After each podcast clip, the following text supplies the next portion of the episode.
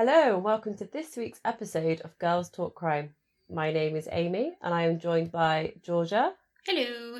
and Jenny. Hey. So, what's the saying? I can't even think of it. So long, no speak. That's not it, is it? Uh, long time no see, I think it is. Long Long time time no no speak. Yeah. See? It's been a while. It's been a while. It was the 14th of December. There you go. We Did do a Christmas Valentine's special. Day special. Oh, we did. The shit. So, yeah, fuck it. Much. We ain't got that many listeners anyway. I'm sure you're all not that disappointed. There's No, just that one busy, listener in Nigeria who's breaking his heart out at the moment because he's missed us so badly. that one percent. In in fact, um, I don't even have time now. yeah, it's rough. We, we've got what was it, George? Thirty-one percent of your battery left to get this Yep. recorded. uh, no, actually 25 now. Um, Oh, and Twenty-five. 38 on the iPad. So. Um, so let's crack on with our case then. So, have you guys seen a film called Exorcism of Emily Rose? Yes, I have. Can I interrupt? Yeah. I've got a joke and it's quite funny. do you to, do you want do you want to hear my joke? Yeah, we'll hear your joke. Okay, it's a quick one. So, what did Cinderella say when she got to the ball? I don't know.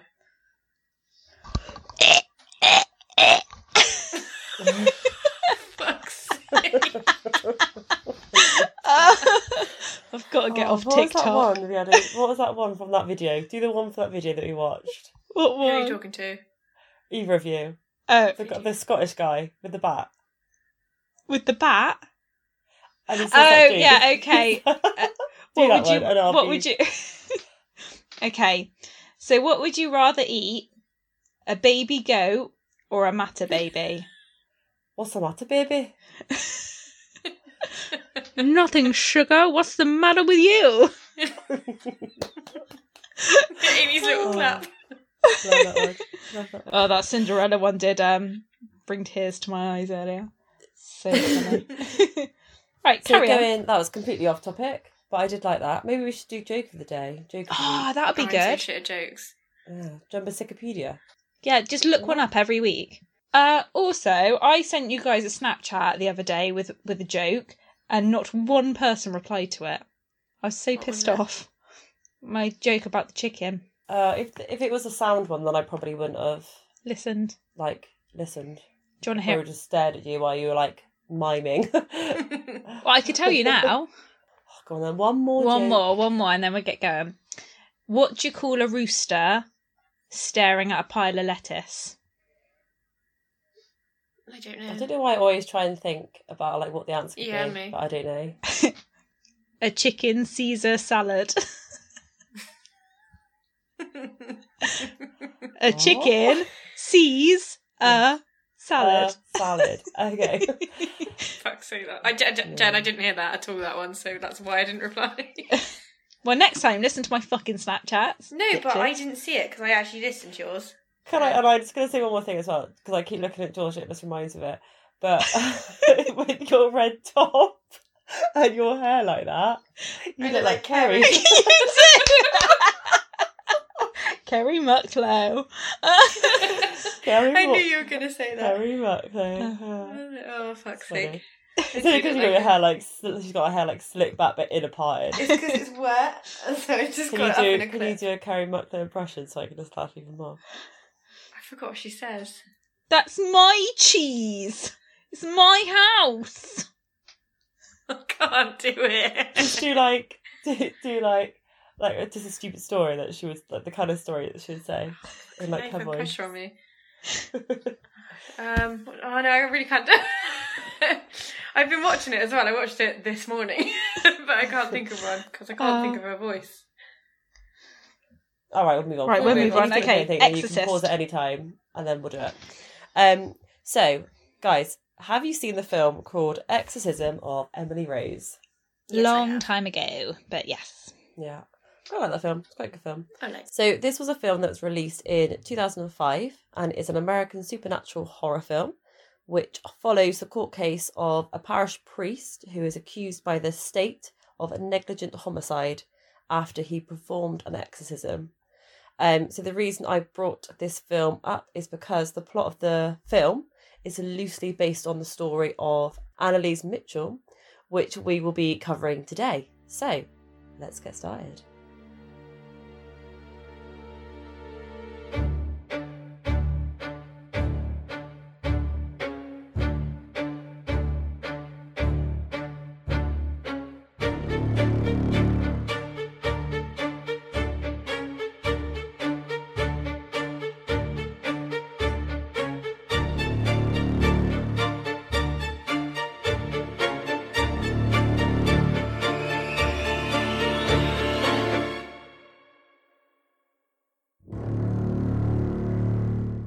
Let's start with who is Annalise Mitchell?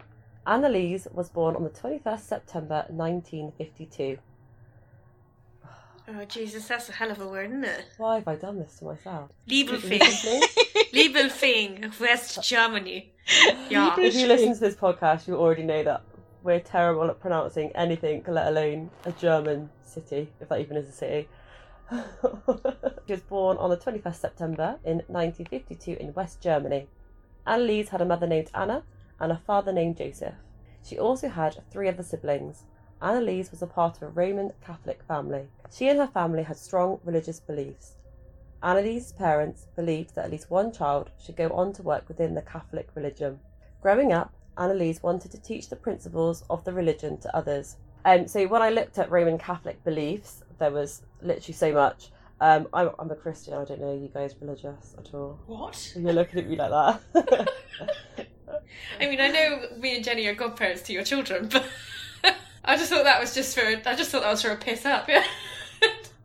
Nothing religious. Just let's get drunk. yeah, I never go to church. But Oh, can we just highlight how cute Amy's little I'm a Christian. no, you're fucking not. I love am I God. Christian? Yeah. I ain't married yet and I've got two kids. I know. Heathen. Sinner. That's what you That are. something. Sinner. But yeah, so it's really complex, and I tried to kind of look for a specific description of what a Catholic religion is. Um, but you know, a main part of it obviously is attending church, and the Mitchell family attended mass at least twice a week without fail throughout their childhood and through to their teens. So it's not for us to decide if following a religion strictly is normal or not. It was thought that Annalise had a normal, nice upbringing with her family.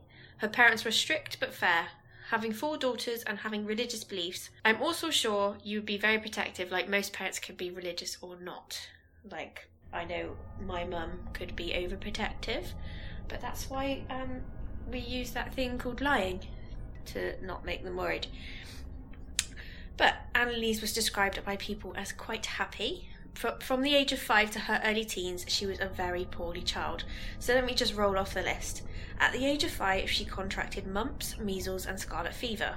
Then complained of a sore throat, which turned out to be tonsillitis. This then resulted in pneumonia and finally tuberculosis. She was admitted to a hospital for chronic lung and heart issues. Through kindergarten and early school, she missed a lot, and she was also confined to her bed. I mean, thank God she didn't have Google. So these are all details needed to understand this case. Keep this medical background at the back of your head, and this may give us some answers or even a theory of what later happened to Annalise. Yeah, like you said, thank God she didn't have Google. Or her mum didn't. thank the Lord. NHS 111 would be blowing up. Also, a lot of those like nowadays aren't that bad, like months and that you can recover quite easily. I don't know about measles, scarlet fever. You can recover quite easily, can't you? Yeah, but if she was that sickly, imagine how many more conditions she would have thought she had. Yeah. yeah, Like, I'm a Yeah. massive hypochondriac, and I'll just tell everyone I thought I had meningitis a couple of weeks ago. Yeah. Yeah. I Genuinely remember scared. that. Yeah. yeah. Great. I didn't, I was fine. it was a headache. yeah, literally What was. did you think? Oh, yeah, you did, didn't you? Yeah, I was like, Twat. in touch with Amy, like, Amy, I think I've died. In 1968, when Annalise was around 16 years old, she suffered a severe convulsion. According to verywellhealth.com, a convulsion describes an episode characterized by erratic, usually involuntary physical movements. Convulsion can be a manifestation of a number of different medical conditions, including seizures, severe infections, electrolyte imbalance, drug or alcohol overdose. Convulsions are often unexpected and generally cause concern for everyone involved. If you experience or witness a convulsion, it can be difficult to decide what to do. If you or someone you know has a convulsion, you are likely to have many questions about what it means for your overall health and what you should expect. A severe convulsion can be caused by many different things. So, my little boy has had two convulsions, um, both with temperature, and it is the scariest thing. No joke, the first one he had when I had to call the ambulance, he did. And I feel really mean saying it, but he did look like he was possessed. So he yeah. he literally flew back on the floor and his back arched up, his arms went back, and his eyes rolled back in his head, and he like shook his head, you know, like the sort of thing you see in horror films. Yeah. And that I remember saying that to the um, paramedics. I was like, he turned into the Exorcist, like. His no, I wasn't trying to be funny, but described, that's yeah. that's what he looked like. He looked like someone was like Yeah. pulling him up. It was horrifying. Yeah. See, my um, uh, back in my old work, my boss had one, um, a seizure, and she like screamed at the top of her lungs. We were like, "What the fuck's going on?" And yeah, it's like her chest came up, and they're like all her like fingers and hands like seized, Mm. and her eyes roll back, and it's like your whole body just just like stops and like stretches and just fell to the like fell to the floor. Yeah, It's scary. I've Yeah. never witnessed um, a human have a seizure. The only seizure I've ever witnessed is your dog, Amy Yeah, Basker, when I was looking after the boys and um, uh, their granddad came round Yeah. and I was like, shit, because he went So like he his has paws like went up over his seizures. head. Yeah. yeah. I think he was just Yeah. buzzing. He was so excited, and then he just, I was like, shit, and I grabbed him and I started stroking him, and he did stop. But Yeah. that was quite. I was like, oh my god. Yeah, it would freak me out. But as there well. is like so many different things that causes it. Mm. But that's the only seizure I've, I've never seen it in a human, other than Yeah. in films and videos and stuff. But Well, they say with children, Yeah. convulsions are really common. It's like because of the change in the Yeah. temperature and they're so small, they're obviously little. It's like the rush of blood to their brain and stuff makes them do that. And at this point, she was young. Annalise lost consciousness at school. When she returned later that evening, she became paralysed, losing control of her bladder. Her body tensed and she had a sore tongue. As you can imagine, the poor girl was terrified. Soon after the incident, when nothing further happened, she pushed the experience to the back of her mind. It was a year later, in 1969, she again blacked out and again that same evening became paralysed. Her mother grew concerned, especially due to the fact she had been such a poorly child. Annalise was referred to a neuro- neurologist from her physician. Her appointment with the neurologist was on the 27th of August 1969, and she had an EEG which showed normal brain activity. She was diagnosed to have suffered a form of seizure, but at this time no anti-convulsion medications were given. in 1970, Annalise experienced a third episode. They decided to see a different neurologist. In this EEG, they found irregularities and therefore anticonvulsion meds were now given. This started her journey of the treatment for epilepsy. Annalise spent the next year being treated in hospital before finally being allowed home, but her condition was to deteriorate. In 1973, she started to have severe hallucinations. She would see ghastly, demonic faces and she would smell rancid odours, described as burning poo. Hmm, pleasant. As time went on, the faces got more severe and the smell got stronger and the voices started. One would say, You're damned, girl. No, you're damned. You're damn girl. Your mother darn sucks in hell. the ghetto demon. Uh, Damn, girl. one voice would say, You're damned to hell. That's bad. One night, she even heard a knocking on her room. When she asked other members of her family if they could hear the same knock, they couldn't. And another evening, when they sat around the dinner table, her hand swelled all of a sudden. In fear, she screamed, I have black hands. My saviour, forgive me. What the, what the hell? Why would you say that? If your hands were swollen?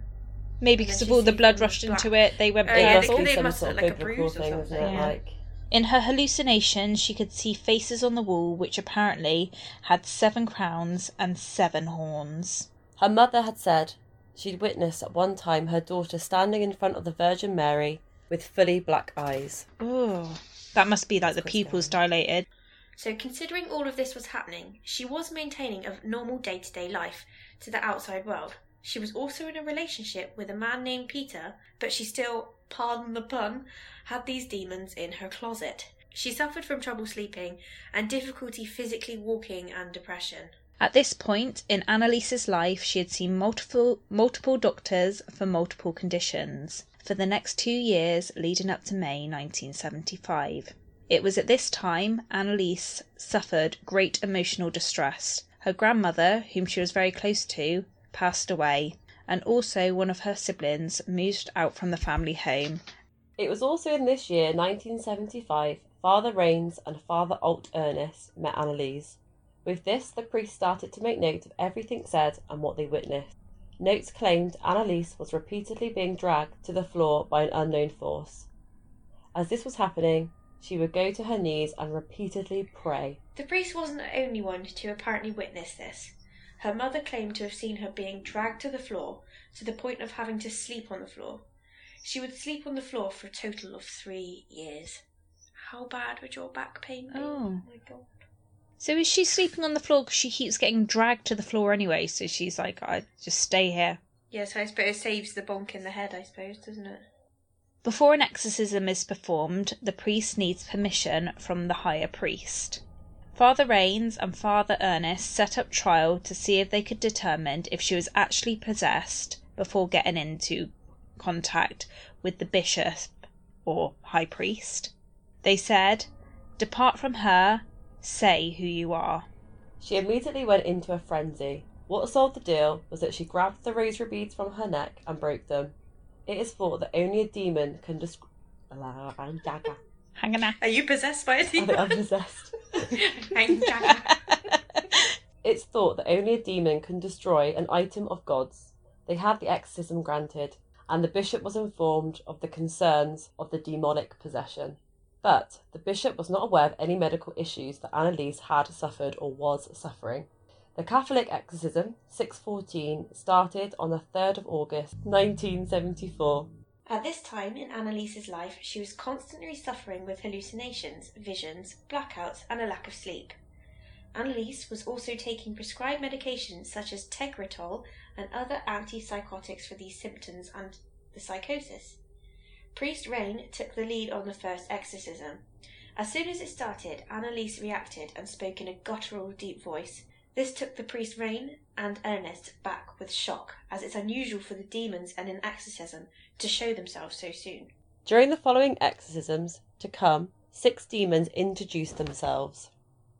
So we've got Lucifer, Cain, Judas, Nero, Belial, and Hitler.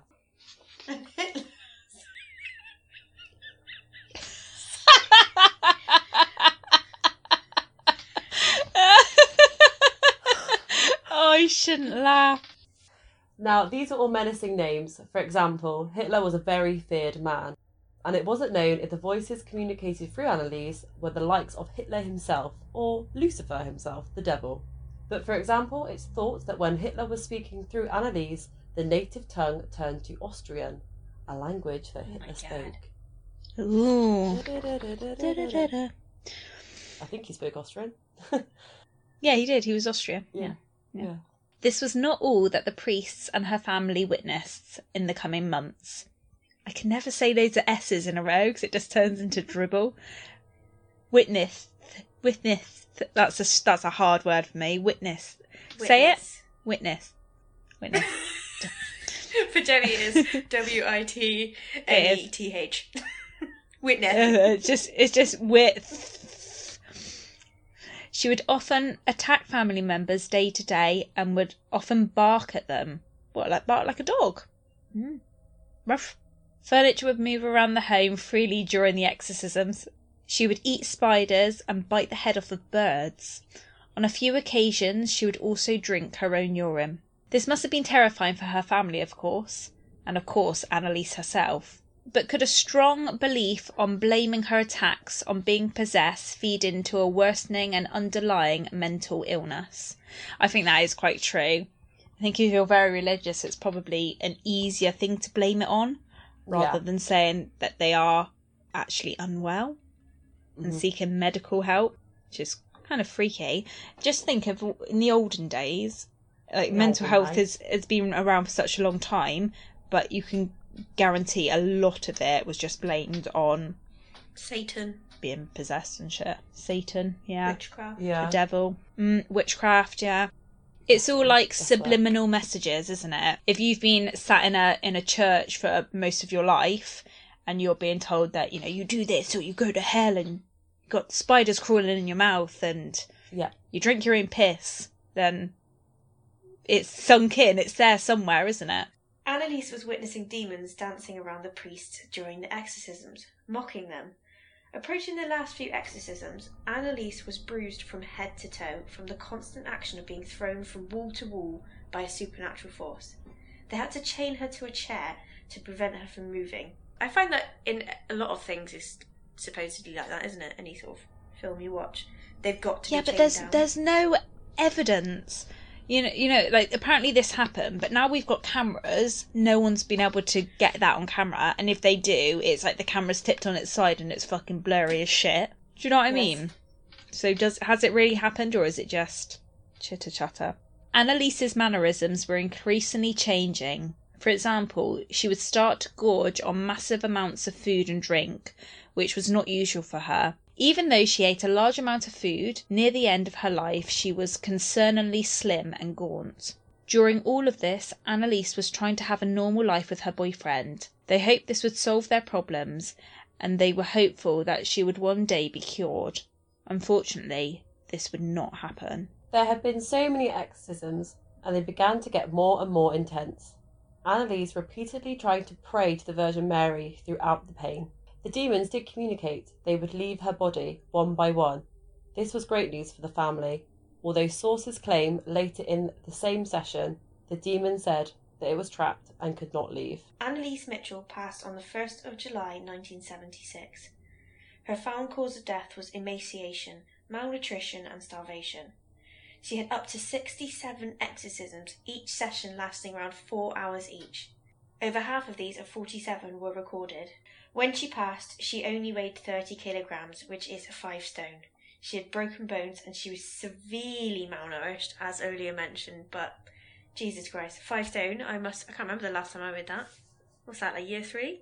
Well, no, it weighs two stone. Yeah, Jackson's Jackson's about two and a half. and a I'm half like year stone. 3 then. That's so, so light. Yeah, imagine. Ah, but then imagine putting that into the NHS BMI calculator. For once you wouldn't be on the um, obese side, yeah. obese Yeah, spectrum. that's me, Yeah. everyone. I'm obese according to that. Oh yeah. Apparently I should be nine, eight and a half, nine stone. I was like, no, I'm just overweight. So I wonder, yeah, but I wonder what it comes up with when you're not, when you're underweight. It underweight. says Does it underweight. say you're. Alright. Mind, I I then. went to the doctor yesterday and I asked them about my weight and they said you you- you're not you're not overweight. You're probably like on the cusp of being over what you should be for your height. So I'm not too worried. That's how you feel, isn't it? So if you've seen the exorcism of Emily Rose, it goes through the court case of Emily Rose after she passes away. This film was loosely based on Annalise's story. After an investigation, the state prosecutor maintained that Annalise's death could have been prevented even one week before she died. In 1976, the state charged Annalise's parents and the priests with negligent homicide. During the case, Annalise's body was exhumed and tapes were played to the court of the exorcisms over the 11 months which led up to her death. The parents were defended by, and I, I do apologise, I'm going to attempt to say this name. Jen, you can try and correct me if you can. Okay. Erich Schmidt Leichenhagen. Lynch. No. Lynchner. Leichner. Lynchner. Leichner. I Yeah, don't know. Um, I don't but they were defended by a qualified defence. uh, so, and their lawyers were sponsored by the church. The state recommended that no involved parties to be jailed. Instead, the recommended sentence for the priests was a fine, while the prosecution included that the parents should be exempt from punishment as they suffered enough. Well, I don't think that's particularly fair, is it? The trial started on the 30th of March 1978. Before the court, doctors testified that Annalise was not possessed, stating that this was a psychological effect because of the strict religious upbringing and her epilepsy.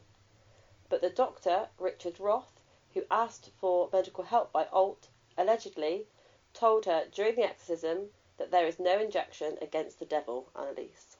The defense said that the exorcism was legal and that the German constitution protected citizens in the unrestricted exercise of their religious religious beliefs. The defense played tapes recorded at the exorcism sessions, sometimes featuring what was claimed to be demons arguing.